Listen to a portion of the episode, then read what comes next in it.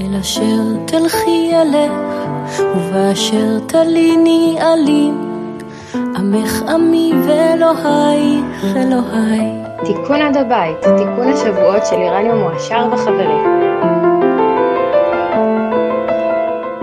ביום חמישי האחרון, שישה, בלילה שבין שישה לשבעה ביוני 2019, התקיים בבית הספר למדעים ואומנויות בירושלים, התיכון שבו לומדת בתי הקטנה ענתי, היא גם בתי הגדולה ענתי וגם בתי האמצעית ענתי, היחידה מבין כל ארבעת האחים למשפחת אילם שהיא לא בכורה, לא משנה. אה, התקיים שם תיקון שבועות, אה, שארגנה בכישרון רב וב... וואו, איזה ארגון. אה, ליאור הררי, תודה. שהשתתפו בו בוגרים, תלמידים, מורים והורים, ואני בתור הורה תרמתי את חלקי הכת, שזאת הרצאה בשם להקים שם המת על נחלתו, ייבום בדת איראן הטרום-אסלאמית. הרי היא לפניכם כמעט בלי עריכה. רק חתכתי בהתחלה את הלפני שהתחילה ההרצאה באמת. תהנו.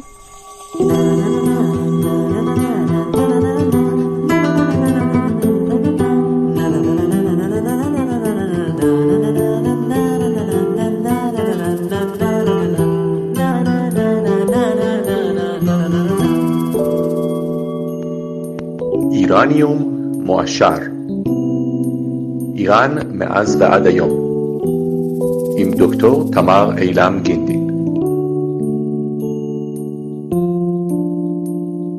טוב, ערב טוב לכולם. אה, אני תמר, אימא של ענתי. אתם אה, יכולים לקרוא לי דוקטור תמר אילם גינדין.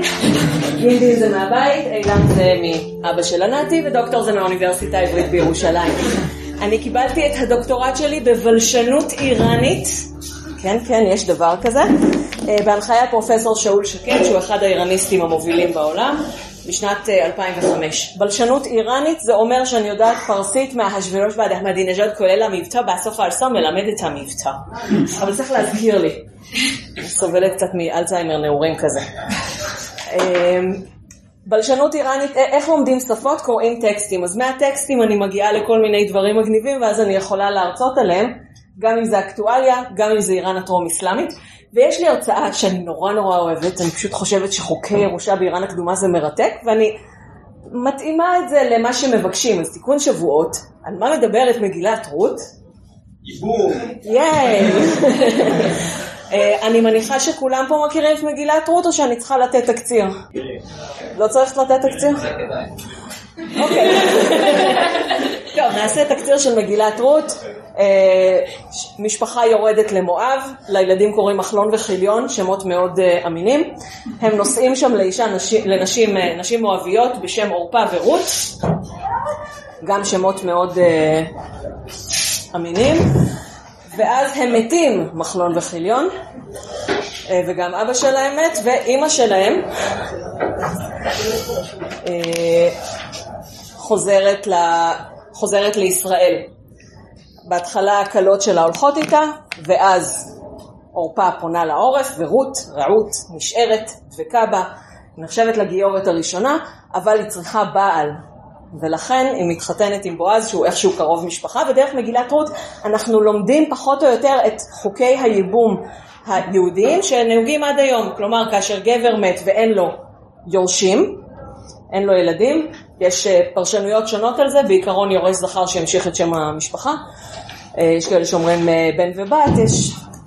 אז מישהו מהמשפחה צריך לשאת לאישה את אלמנתו, כדי להקים את שם המת על נחלתו. וזה גם מה שקורה במגילת רות, בועז, אה, כשבועז רוצה לסלק מהדרך מתחרים אחרים, אז הוא אומר, יש שדה, ויחד עם השדה הזאת באה אישה. ואז אומרים לו, לא, אנחנו לא רוצים את האישה, אתה יכול לקחת אותה. אז אנחנו גם מבינים שהאישה הזאת באה יחד עם הנחלה של בעלה, לכן זה להקים את שם המת על נחלתו. זה היה מאוד מאוד שטחי, תקראו את מגילת רות, בסדר? אה, זה היה שטחי וזה היה ממוקד במה שאני רוצה לדבר עליו באמת, אה, שזה מה קורה באיראן הקדומה. איראן הקדומה זאת איראן הטרום אסלאמית, כאשר אה, גבר מת ואין לו יורשים. קודם כל, איראן היום היא רפובליקה אסלאמית, אמ, בערך, נראית בערך כמו חתול. אה, אני נתתי קצת מטורקמניסטן לאיראן. אה, כאן זה הים הכספי, כאן זה המפרץ, איך קוראים למפרץ? פרסי. הפרסי לנצח, כבר מימי דריווש, שקרא לו הים היוצא מפרסה, ועד אמצע המאה ה-20 אף אחד לא ערער על זה שזה המפרץ הפרסי. אה, שוכן לחוף מחוז פרס, פרס של היום. אה, איראני היום, מה שיטת הממשל, מה הדת שם? רפובליקה אסלאמית, שהדת הרשמית שלה והדת של רוב התושבים היא אסלאם שיעי. אבל זה לא תמיד היה ככה. אנחנו הרי היינו, היו לנו שתי אימפריות ענקיות, הכי גדולות שהיו כל אחת לתקופתה, עוד לפני שמוחמד נולד בכלל. כשההורים שלו, אבות אבותיו, עדיין ציירו במערות, פתחו, פתרו סכסוכים בדרכי אלימות וקברו תינוקות חיות באדמה בשנת בצורת. לנו היה מדע, ספרות, פילוסופיה, אימפריות ענקיות. אז כן, אחר כך באו הערבים וכבשו אותנו בשנת 651. אה, אבל מה שאני רוצה לדבר עליו היום זה הדת הטרום-אסלאמית, הדת שהייתה באיראן לפני האסלאם, שמה הדת הזורואסטרית,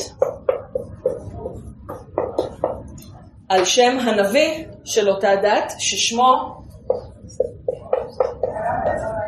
זרפושטרה, רוצים לנסות להגיד זרפטושטרה? זרפטושטרה. זה קצת קשה ולכן אה, לפעמים קוראים לו, שכחתי רש, לפעמים קוראים לו זרטוסטרה, אה, ביוונית קוראים לו זרואסטר, הדת נקראת על שם, היווני שלו, אה, אבל הוא חי באיראן לא, בטוח, לא ברור בדיוק אה, לפני כמה זמן, כי הכתבים שלו השתמרו עבור בעל פה מדור לדור הרבה שנים, אבל מניחים שזה מתישהו באלף השני לפני הספירה. Okay, אוקיי? אז יש לנו בערך מיקום ויש לנו בערך זמן. Uh, קצת על איראן, כדי שגם uh, נבין מאיפה הדת הזורואסטרית באה. משמעות השם איראן היא ארצם של הארים, הארים היו שבטים הודו אירופים שחיו איפשהו פה.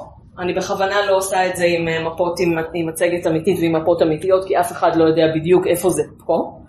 איפשהו צפונית מזרחית לאיראן של היום. הם היו חלק מהשבטים ההודו-אירופים, והשבטים הארי, משמעות המילה ארי זה אציל, התחילו לנדוד דרומה, חלק המשיכו דרומה להודו וחלק פנו מערבה לטריטוריה שהם קראו לארצם של הארים, או בלשונם אריאנם. שהשם הזה התקצר, התקצר, התקצר, התקצר, עד שהוא הפך ל... איראן, אף אז אה, אה, זה על השם איראן, והקשר להודו הוא שכנראה זרטושטרה חי אה, בתרבות שהדת שלה הייתה הדת המשותפת ההודו-איראנית, דת שההמשך שלה הוא ההינדואיזם שאנחנו מכירים היום בהודו, אבל הוא, הייתה לו הערה, והוא הבין שבעצם הדת הזאת לגמרי הפוכה. הדייבות, שזה אה, בסנסקריט, בשפה הקלאסית של הודו, אל הם בעצם השדים, ואסורה, שזה בסנסקריט שדים, זה ההור המזדה, זה האל הטוב, והוא עשה שני, שלושה דברים. הפך את הטובים והרעים, כן? דבה, דיוויין, דייווה, שד, אה, לעומת אהור המזדה, אדון חוכמה, הוא הפריד לחלוטין את הטוב והרע. בהודו האלים משחקים בקובייה, מי, שמנ... מי שמרמה מנצח, והאלים כורתים בריתות עם השדים ומפ... ומפרים אותם. הם יוצאים המניאקים, בזמן שהשדים יוצאים בסדר. באיראן אין דבר כזה. טוב הוא טוב מוחלט ורע הוא רע מוחלט. מכיוון שבעולם שלנו, כידוע לכם, אולי שמתם לב, טוב ורע משמשים בערבוביה, הוא הפריד בין העולם הגשמי לעולם הרוחני. Okay? אוקיי? אנחנו חיים בעולם החומר שנברא כזירת קרב בין הטוב והרע.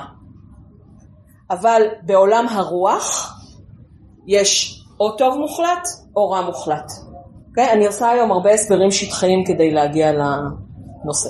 תפקידנו בתור היסוד המקודש היחיד שיש לו תודעה, יש שבעה יסודות מקודשים בדת הזרואסטרית, אה, שהם רוצים אה, לנחש את חלקם לפחות?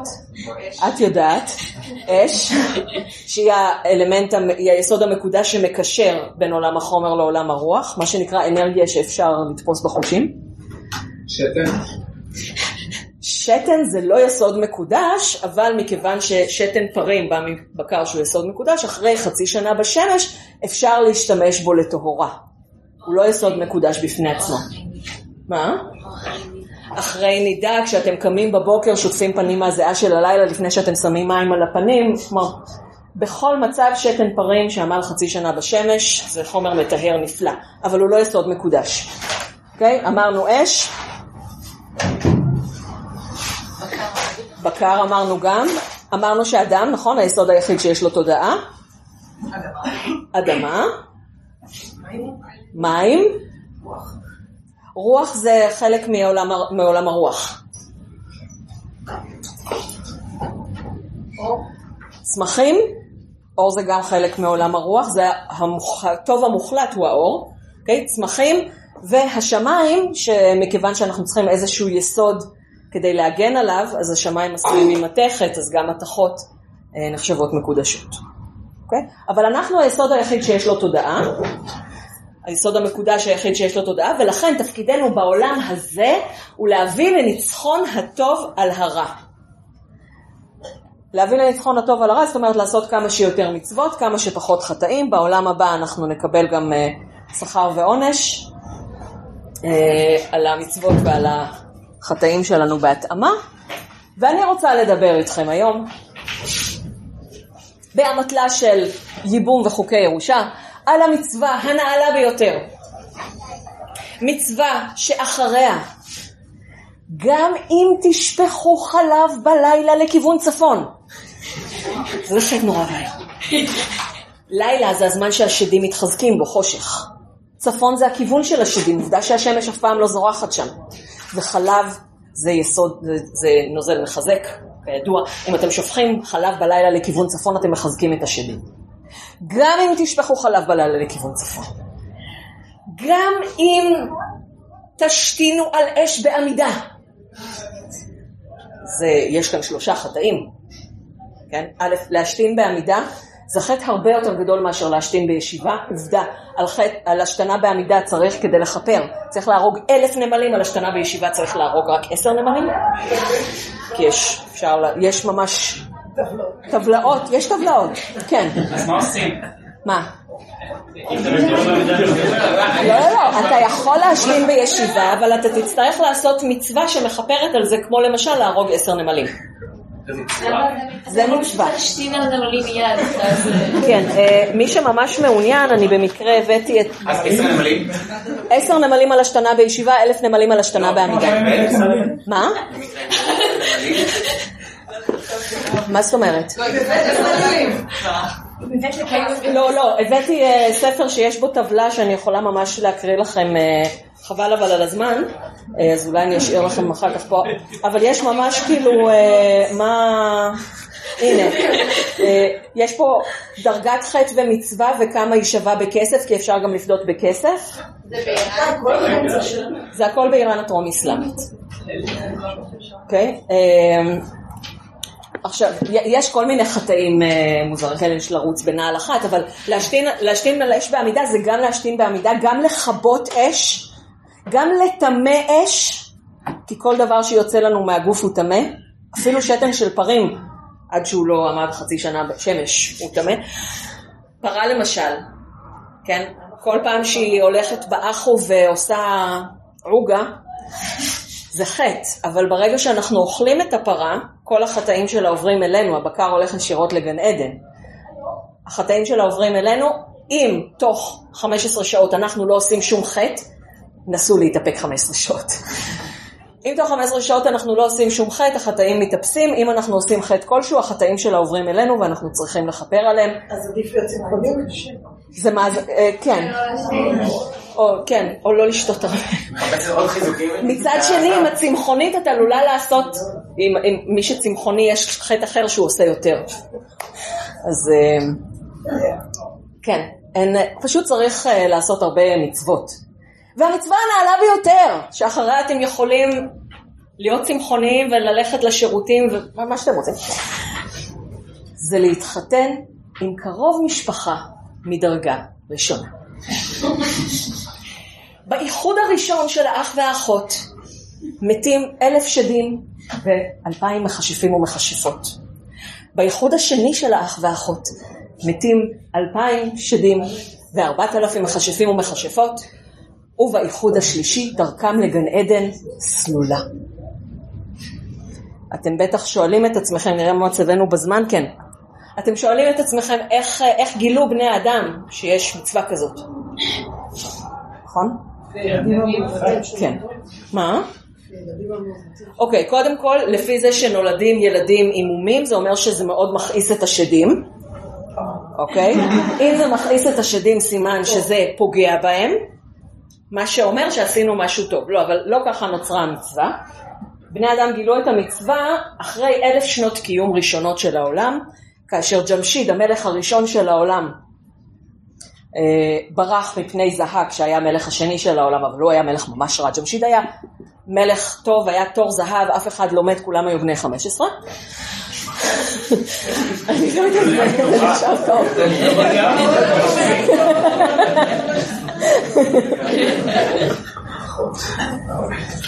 אמ, הוא היה מלך אה, טוב ומיטיב ובאמת הבעיה הייתה שהיה פיצוץ אוכלוסין ואחרי שלוש פעמים שהוא הרחיב את הארץ פי שניים כבר לא היה אפשר אז היה צריך להביא מבול ולמחות את כל החיים חוץ מאלה שהתקבצו אצלו במבצר.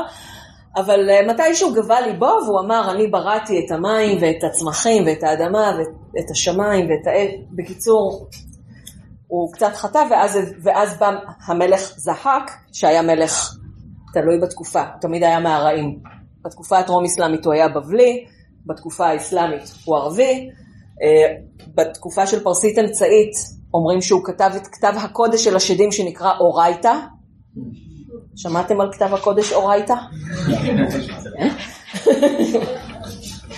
אה, זה שם של התורה.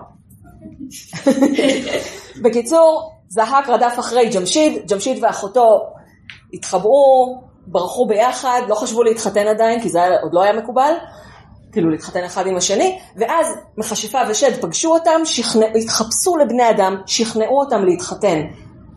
אה, ג'משיד עם השדה, עם המכשפה, אחותו עם השד, אה, אלה היו נישואים נוראים ואיומים שמהם יצאו כל החיות. הקוף והדוב והברדלס והחתוליים והצפרדעים והדוכאים וכל כל החיות שמצווה להרוג זה מהשידוכים האלה.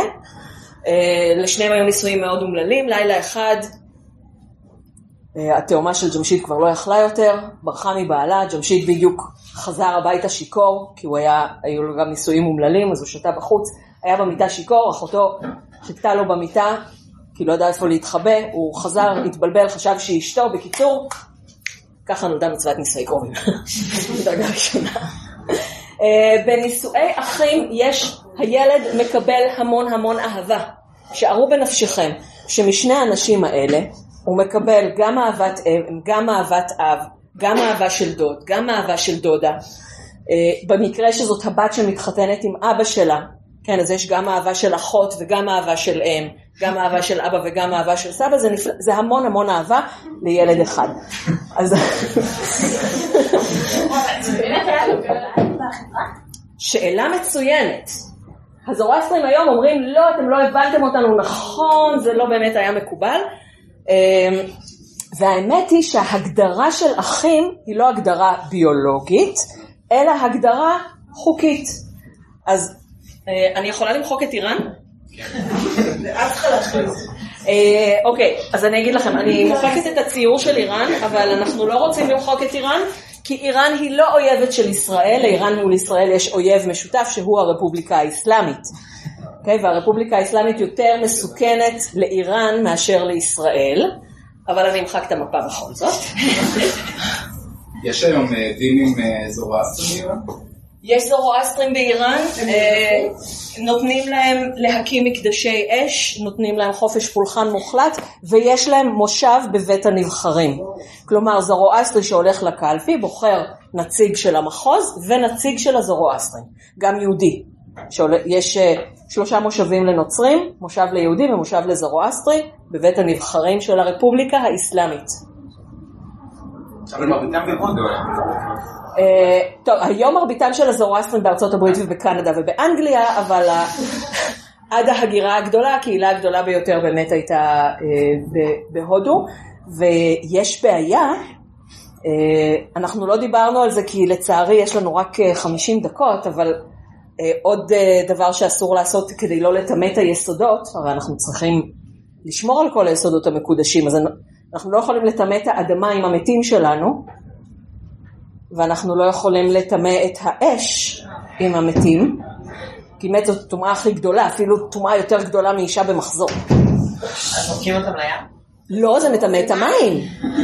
קבורת אה. קבורת שמיים, שמים אותם במגדל עגול על ראש גבעה שנקרא דחמה, אה, קושרים טוב טוב כדי שכלבים אה, וזה לא יפזרו את העצמות לפני שהן מתייבשות טוב טוב בשמש, נותנים לעוף השמיים לאכול את הבשר, וזה מסריח שם.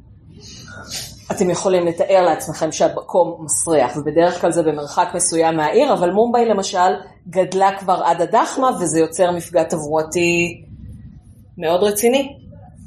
אה, אני ראיתי סרט יהודי על הודו, ממש מעניין, שהם מוסלמים שם כולם בסרט, אבל יש בן אדם שעולה למגדל עגול, שאף אחד לא יודע, הוא לא יודע למה הוא עושה את זה, הוא אומר, גם אבא שלי עשה את זה, זה מה שאנחנו עושים, והוא זורק בשר לנשרים שמתעופפים שם. זה כנראה שאריות אה, של הדת הזורואסטרית. עכשיו, מכיוון שטומאת המת היא כל כך גדולה, אה, איך הגענו לזה? אה, זורואסטר, מומבאי, כן. אה, לפני ששמים את המת בדחמה, צריך כלב שיסתכל עליו שלושה ימים ושלושה לילות. בואו בוא, נצייר את המנוח, בסדר? מבינים? כאילו זה הזקן שלו וזה האף שלו, זאת השמלה שלו, ואלה הרגליים שלו, סבבה? נכון? מבינים? אוקיי. עיניים עצומות כי הוא מת. אמ, אז המנוח הזה, בשלושת הלילות הראש... הימים והלילות הראשונים אחרי מותו, השדים באים ומנסים לקחת את נשמתו אליהם. ולכן שלושה ימים ושלושה לילות אסור. אסור אה, לעזוב אותו, אסור לנטוש אותו, צריך לשמור אותו בחדר מיוחד בבית, וכדי להרחיק את הש... את השדים, מה הדבר שהכי מפחיד שדים? לא, אישה במחזור לא מפחידה שדים. אישה במחזור צריכה להיות בהסגר, כי היא תחת שליטה של שדת הנידה. באמת. איך לא ידעת?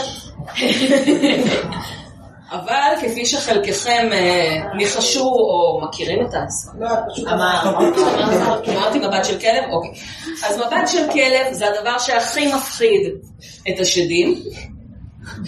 אה, אם הכלב לא, לא מסכים להסתכל עליו, אז אפשר לשים שתי כיכרות לחם ריחניות.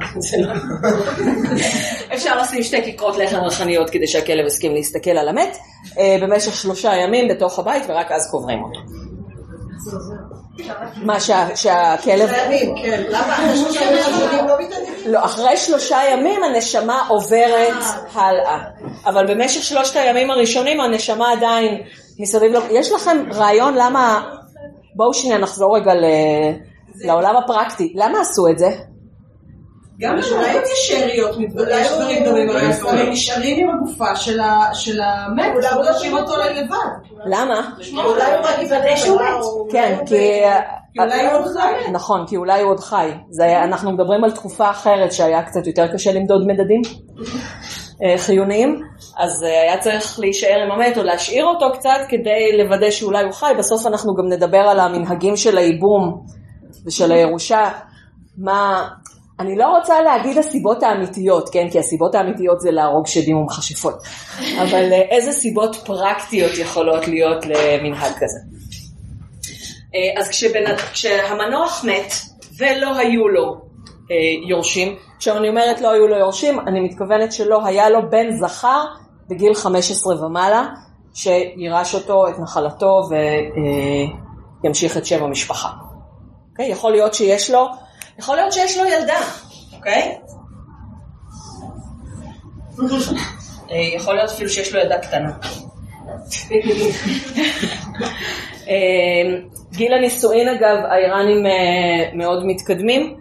אם אתם אם מתחתנים עם ילדה שטרם הגיעה לפרקה, אסור לממש את הנישואים. וגם ילדה שנישאה לפני הגיל, גיל הבגרות המינית יכולה להחליט בעצמה שהיא מבטלת את הנישואים. בשלושה תנאים, כן, שלא באו מים לגופה, המוקדם מבין השלושה, שלא באו מים לגופה, שלא מומשו הנישואים ושהיא מתחת לגיל תשע. שזה הגיל, זה גיל הנישואים הנורמלי. 15 זה הגיל ה... חשבתי בגיל 39 זה... לא. לא, לא, לא. אה, בגיל גיל תשע זה גיל הנישואים, בגרות מינית לילדה, גיל עשר לילד, גם בנים יכולים אה, לבטל נישואים אם הם מתחתנים לפני גיל עשר. גיל חמש עשרה זה גיל הבגרות החוקית, מבחינת אה, זה שבגיל חמש עשרה כבר הילדה יכולה להיות אפוטרופסית על עצמה, למשל, להחליט, להחליט בשביל עצמה החלטות, עם אבא שלה מרשה לה. לא, אבא שלה יכול להגיד, את אפוטרופסית על עצמך, כן? זה לא על כל החלטה, כמו באיראן של היום. בקיצור, יכול להיות שיש לו ילדה, בסדר? אה, יכול להיות שיש לו אה, אלמנה. אה, יכול להיות, מהצד השני של הכלב, שיש לו אחות. יכול להיות שיש לו כמה אלמנות, או שהם לא היו נושאים כמה נשים? זאת שאלה מצוינת. אנחנו עקרונית לא יודעים. בשאנמה, ספר המלכים הפרסי, המיתולוגיה האיראנית שנכתבה בתקופה האסלאמית, מדברים על הרמון גדול. אה, אחשוורוש, כן, אנחנו במגילת אסתר, אנחנו רואים שהיו לו המון פילגשים, אבל לרוב הגיבורים בתקופות היותר מוקדמות יש רק אישה אחת.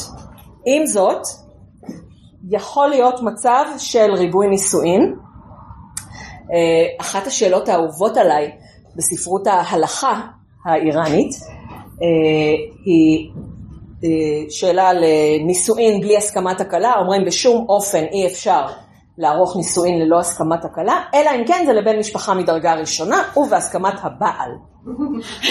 עכשיו, מה זאת אומרת בהסכמת הבעל? יכול להיות שהאחות כבר נשואה, אוקיי? עכשיו, למה הוא שמח? לא בגלל ש... כאילו, כן, קשור לזה שהגיס שלו נפטר. אה, מה? זכה באישה? לא, לא לא, לא, נהפוך הוא.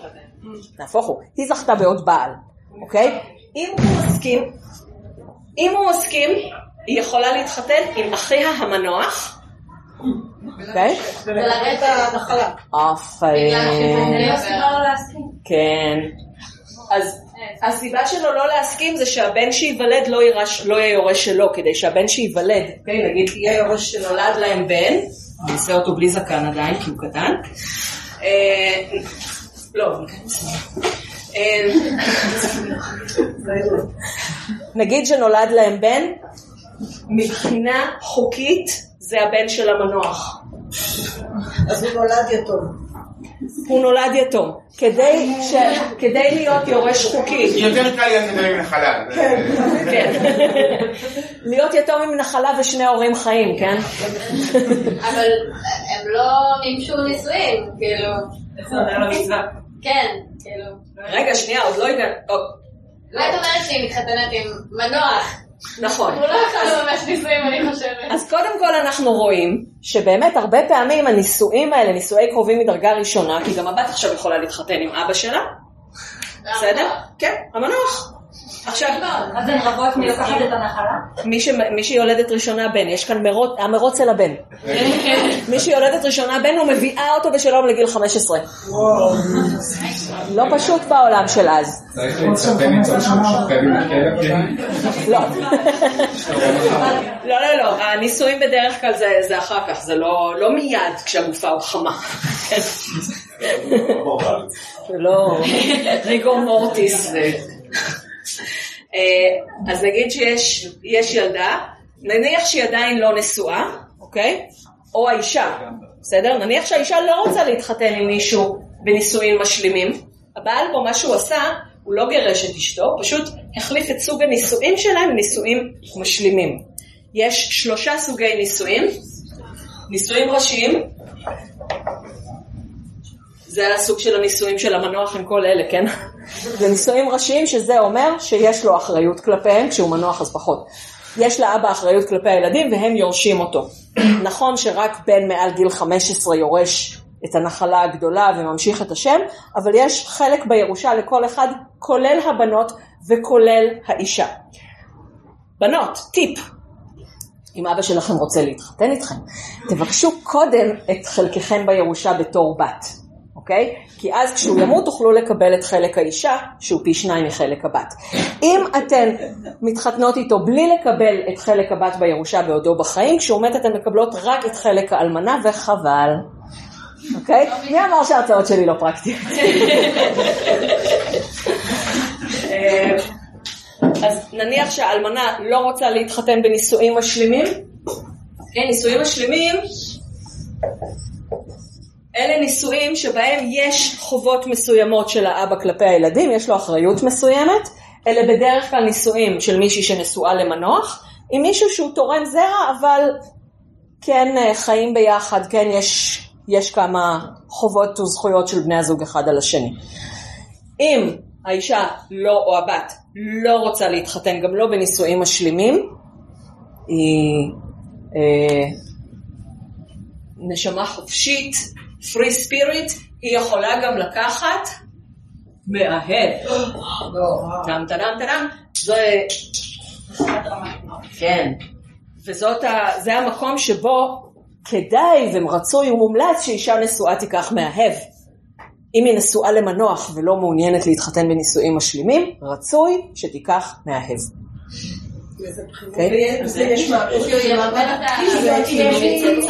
רגע, שנייה. אה, לבעל קוראים מאהב ולאישה קוראים בוחרת בעצמה. עכשיו, נישואי בוחרת בעצמה יכולים להיות גם נישואים לחתן חי, אבל בלי הסכמת ההורים. אוקיי? באיראן של היום, אני, אני עושה fast forward שנייה לאיראן של היום, אל תדאגו, אנחנו תכף חוזרים.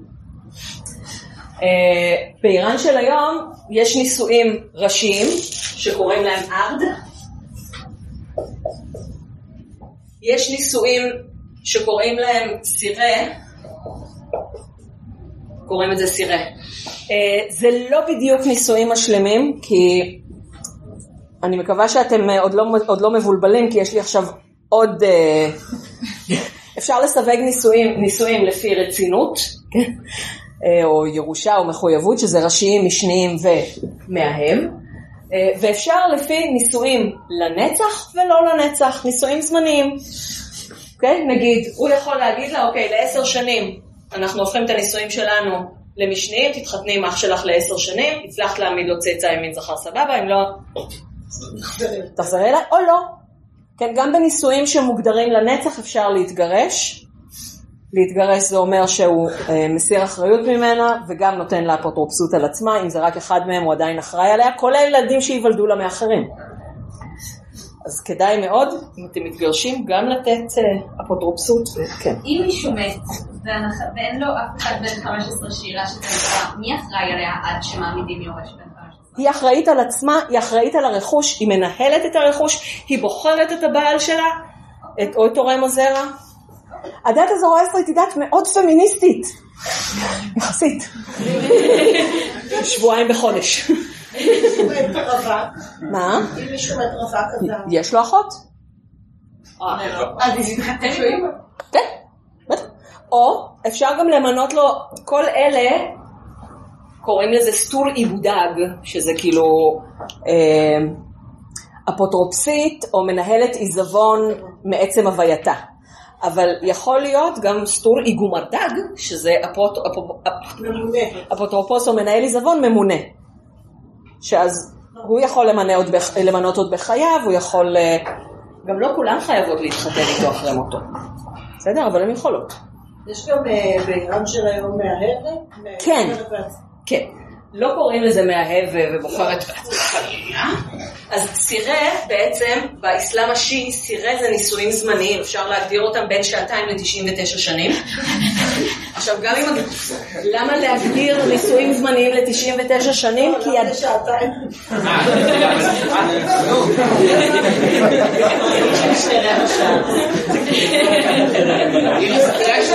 אחרי השיעור נדבר.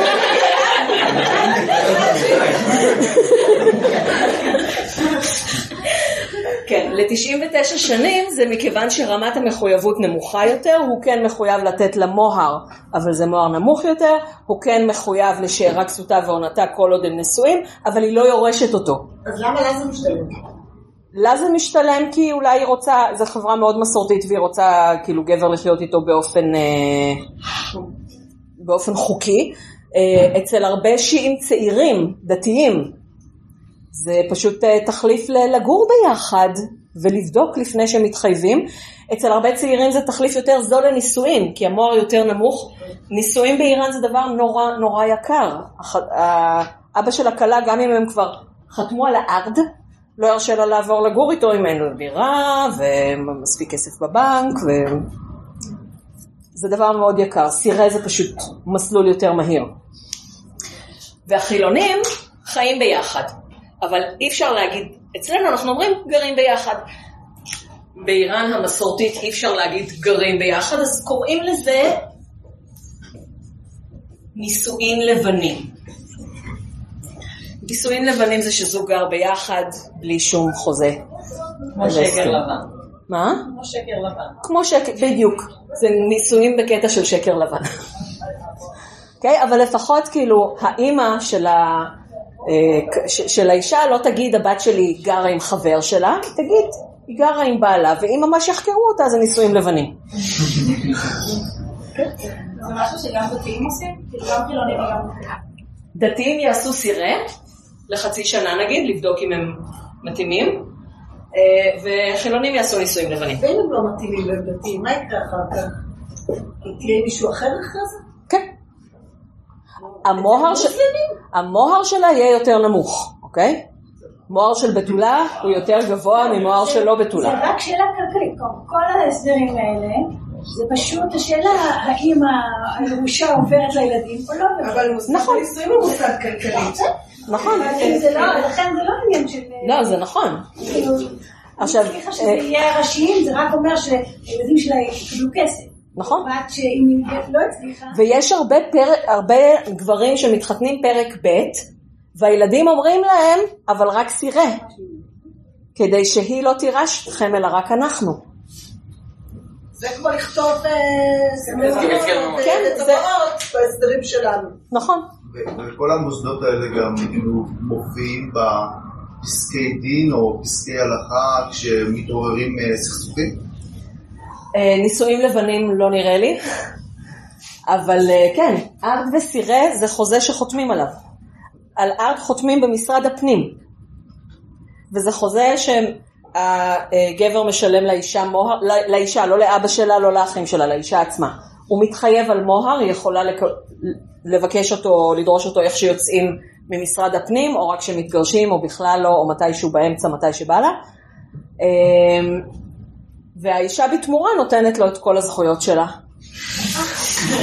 היא לא יכולה להוציא דרכון בלי חתימה שלו לפני ארבע שנים נראה לי זה, ב-2015. גביע העולם בקטרגל נשים, גביע אסיה, סליחה, בקטרגל נשים, היה ב-23 בספטמבר, שזה אחד בחודש מרץ, שזה היום הראשון ללימודים, והבן של קפטן נבחרת איראן בכדורגל נשים התחיל כיתה א', ובעלה בנפרד לא אפשר לה לצאת לגביע אסיה.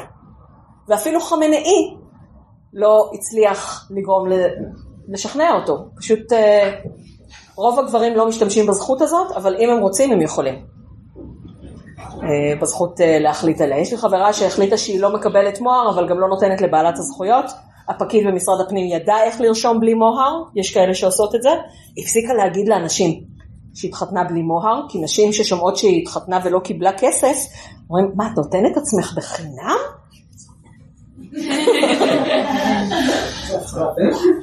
מה? כן. אמ, אבל, אבל הפקיד לא ידע איך לרשום ש, שהזכויות האלה לא עוברות לבעלה, הם אחר כך הלכו לנוטריון והוא חתם לה ייפוי כוח. להחליט בעצמה אם להוציא דרכון, אם לצאת מהמדינה, אה, אם אה, ללמוד, מה ללמוד, לעבוד, ל... כלומר, כל ההחלטות האלה הן שלה בזכות ייפוי כוח נוטריוני שהיא קיבלה מבעלה להחליט על עצמה. כן. עם הכיבושים האסלאמיים, זאת אומרת, יש פשוט אימוץ של החוק הזה, או שהוא עובר איזשהו... כאילו- זה היה החוק האסלאמי מה שאמרתי עכשיו. אז חשבתי שזה מה שקורה אצל הזורואסטרים. לא, לא, אצל הזורואסט, אז אצל הזור... הדת הזורואסטרית היא הרבה יותר שוויונית, אוקיי? לאישה. הגבר יכול, שם הפקיד במשרד הפנים יודע איך לרשום את זה, שהגבר נתן לאישה אפוטרופסות על עצמה. נכון שהאפוטרופוס הטבעי של אישה הוא אבא שלה, וכשהיא מתחתנת אז בעלה. נישואים לפני גיל תשע, המשמעות שלהם זה פשוט העברת האפוטרופסות הזאת, אבל בגיל 15 האבא יכול להגיד לבת, את עצמאית. את עכשיו יכולה לקבל את ההחלטות של עצמך. אבל, אבל יש להם את המערכת הזאת של ראשיים משלימים. ראשיים משלימים ומהמר, השחור זה זורואסטרי, כן. הירוק זה המקבילות השיעיות של היום. השיעה פשוט קיבלה, ב, זאת אומרת, נישואים לבנים זה משהו של המאה כן, ברור, ה-21 אבל- כזה. אבל היא אימצה בגדול את המבנה המוסדי של המשפחה הזורואסטרית. של נישואים משלימים, כן? אבל אצל הזורואסטרים הנישואים המשלימים זה כדי למקסם את פוטנציאל הילודה של האישה. ואצל השיעים זה כדי אה, שתהיה מסגרת. כן. וזה התרחב בפסיקה השיעית גם לפוסקים שיעים שהם לא פרסים בתרבות שלהם וברקע התרבותי, זאת אומרת, בפוסקים שיעים בעיראק, בלבנון, כן. בפקיסטן, הסירה כן. זאת השפעה זורואסטרית איראנית על השיעה. על השיעה בכללותה. לא רק על השיעה, זה ממש בשנים האחרונות, אני מדברת על המאה ה-21, אנחנו מוצאים את זה גם בסונה. אנחנו מוצאים גם במדינות סוניות, נשים שמתחתנות אה, בנישואי, בסונה קוראים לזה נישואי מוטעה, נישואי אה, הנאה.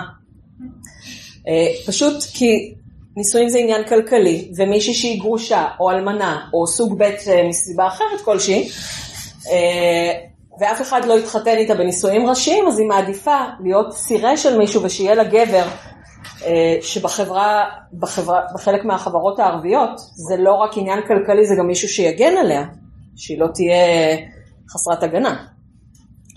אה, אז זה כן התרחב. כן, זה כן יתרחב, כן. אני רוצה לחזור שנייה לנישואי אחים, אז אה, בהמשך מה שליאור שאלה, אז אה, היה משהו שהיה מקובל, את חברת נישואים בפועל, לא נישואים מנוע, בין אחים, גורמים אוקיי, אז אני רק רוצה לסיים שנייה את הרעיון שזה, שזה נישואים חוקיים, נגיד שזאת האלמנה, בסדר? והיא לקחה לעצמה, רגע, התבלבלתי, לקחה לעצמה מאהב, בסדר? אה, ואיתו היא הולידה, הביאה לעולם בת, בסדר? נניח שלא היה לה קשר משפחתי עם המנוח, שני הילדים האלה הם מבחינה חוקית אחים, מבחינה גנטית לא. לעומת זאת, אם, היה, אם, היה, אם הייתה להם בת, לא הבנתי, למה לא? רגע, למה לא מבחינה גנטית? היא האישה, זאת האחות של ה- זאת האחות וזאת האישה שאנחנו כרגע מניחים לצורך הדיון שלא היה להם קשר גנטי. היו גם כאלה.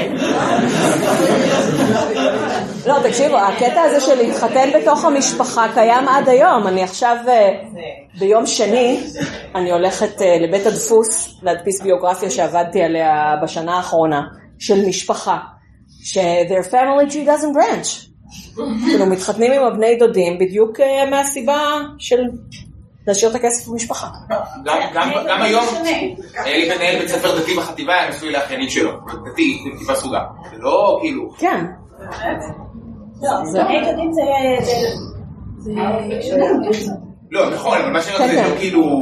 כן, כן, אבל להתחתן בתוך המשפחה זה משהו שבאיראן עד היום, אה, בדור שלנו, בדור שלי כבר לא כל כך, אה, אבל בדור של ההורים שלנו, יש, אה, יש המון נשים שלא משנות את שם המשפחה אחרי הנישואים. אה, באיראן אגב נשים בכלל לא משנות את שם המשפחה אחרי הנישואים, גם אם זה לא אותו שם של הבעל, הן נשארות עם השם שלהן.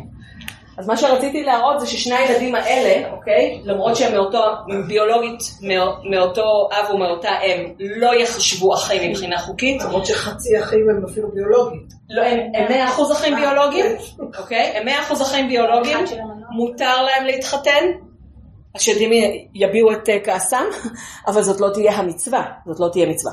לעומת זאת, אם הוא יתחתן איתה, שאין לה- להם קשר גנטי, אוקיי? הבן של האחות עם הבן של האישה, שאין להם קשר גנטי, זאת כן תהיה מצווה. כי מבחינה חוקית הם אחים.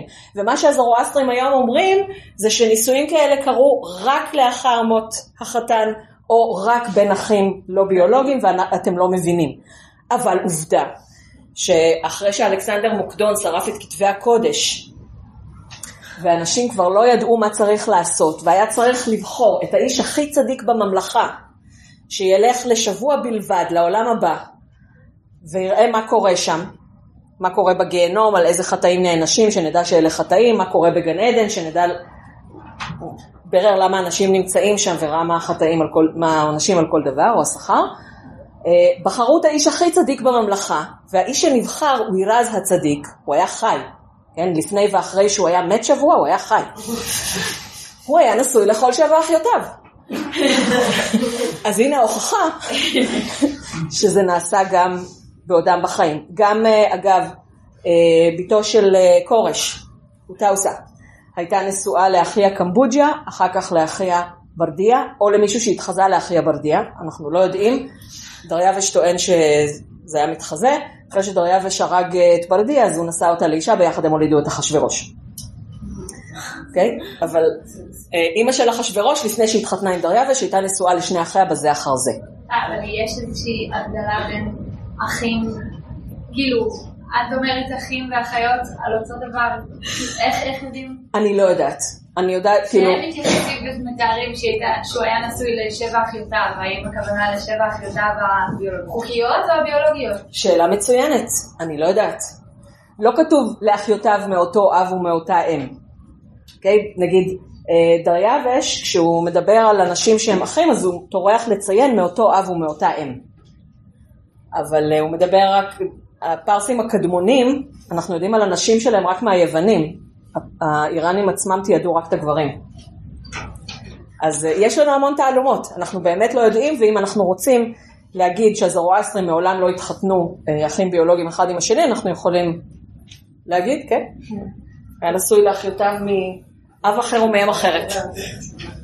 אב ביולוגי אחר והם לא קשורה. אה, אז מה באמת, ה... מה באמת הסיבה לכל המנהגים האלה? זאת המקבילה של ייבום, כן? הבעל המשלים או המאהב, אה, ומבחינה זאת היוון, ודיברנו על זה קצת כשדיברנו על סירה.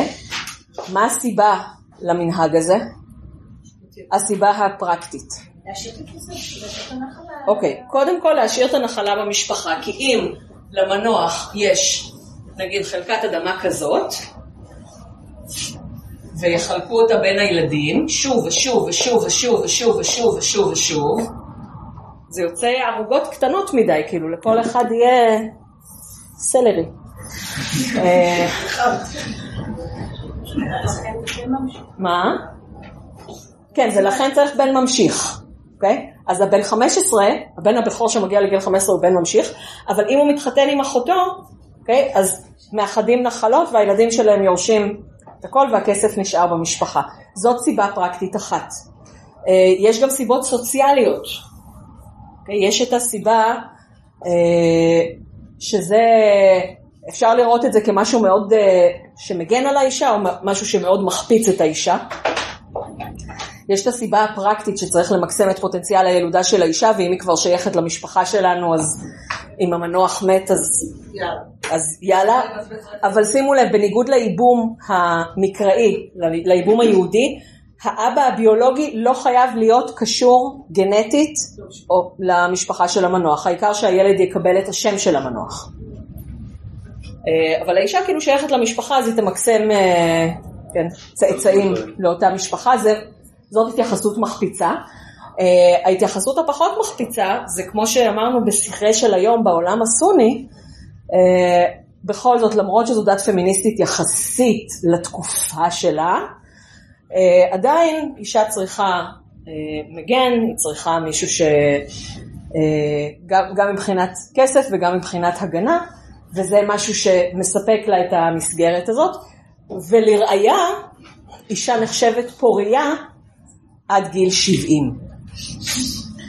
אה, מכיוון שאנחנו חורגים בקצת מזמננו, אז אני אספר לכם סיפור אחרון על אה, בעלות משותפת על אישה בימינו אנו. זה לא קורה באיראן, אבל אפגניסטן השכנה ממזרח, שעד המאה ה-19 הייתה חלק מאיראן, עד שהשבטים האפגנים אה, מרדו והכריזו שהם רוצים עצמאות מאיראן, זה היה חלק מאיראן, השפה, אותה שפה כמעט, אפשר, מדברים אחד עם השני, כשאני פוגשת נהג מונית אפגני בגרמניה עד שדה התעופה, אני כבר מדברת איתו שוטף במבטא שלו.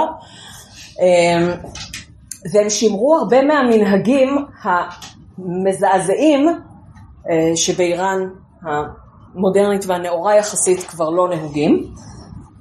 ואני לא יודעת כמה זה נפוץ, אני מספרת לכם מה ששמעתי מחבר שחי באיראן.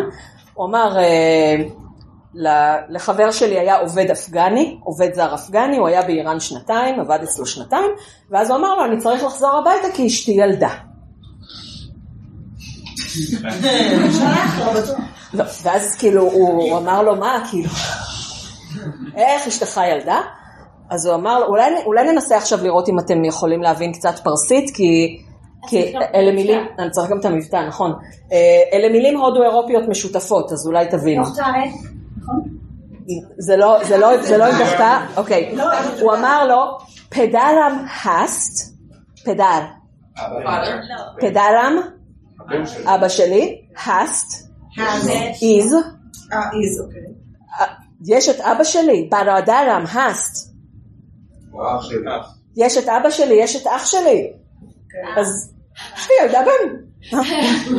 וזה, והוא אמר את זה באופן מאוד טבעי, אז יכול להיות, אה, שוב, אני אומר, אני לא יודעת כמה זה נפוץ, אני לא יודעת כמה זה מקובל, אני יודעת על ה... זה קורה גם בגלל המשבר הילודה בסין, כאילו הפער הדמוגרפי בין אה, גברים לנשים בכפרים מסוימים בסין ובהודו, בגלל שהייתה העדפה של אה, תינוקות זכרים. ויש מצוקת נשים, אז זה קורה היום שיש... אישה משותפת.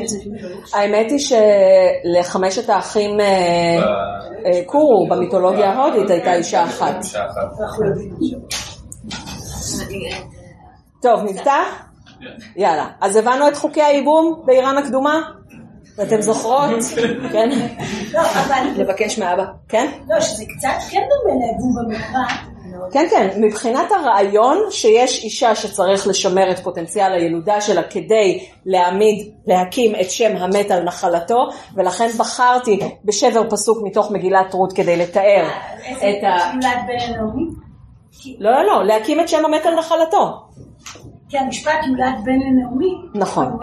נעמי, אני נתתי לכם מעט מאוד שמות, כן? נעמי זאת החמות. כן. רות לא קשורה שום קשר גנטי, אבל כשהיא מולידה בן מבועז, זה נחשב הבן של נעמי. טוב, מבטא? יאללה, בפרסית יש שני סוגי אה. יש אה עם חיוך, כל השיניים אה. אה. אופרין, ויש אה עגול, אה, בלי שיניים, אה. אה. זה. מון. זה. מון. זמון. מה זה זמון? אופרין. זמן בפרסית עתיקה ג'מן, מה שהולך. ומה עושה הזמן? הולך. אז תודה רבה, זמננו גם הלך, נעמתם לי מאוד.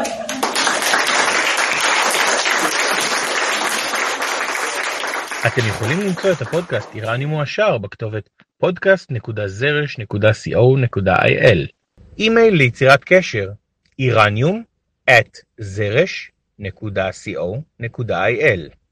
ואם אתם רוצים אקטואליה איראנית מהמאה ה-21, תוכלו למצוא אותה בבלוג חדר 404, room404.net, בטור של דוקטור תמר אלעם גינדין, מהנעשה באיראן.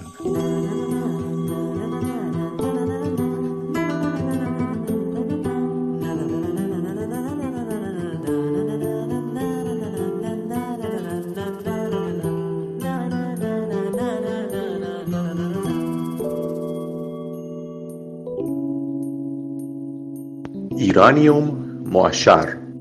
תיקון עד הבית, תיקון השבועות של איראניום מועשר וחברים.